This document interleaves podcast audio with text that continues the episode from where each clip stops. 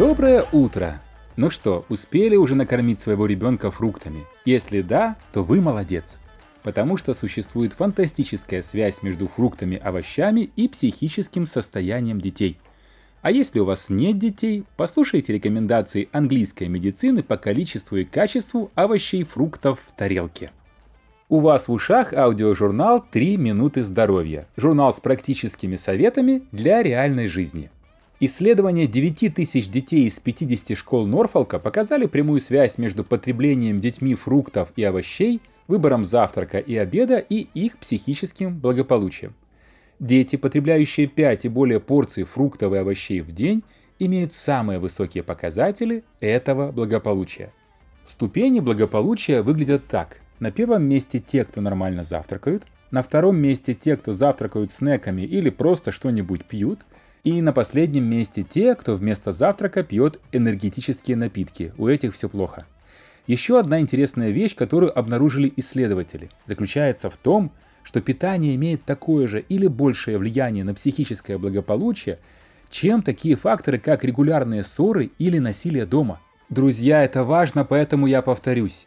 Питание имеет не меньшее или даже большее влияние на психическое благополучие ребенка, чем ссоры и насилие.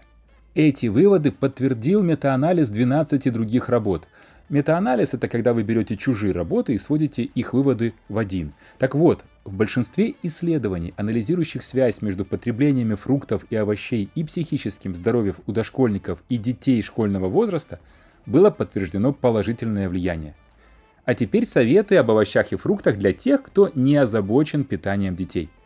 Первый. Ешьте фрукты до обеда и лучше натощак.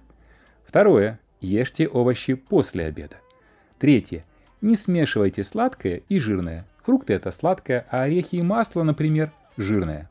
Четвертое. Расширяйте спектр и овощей, и фруктов. Плюс пробуйте разные масла к овощам.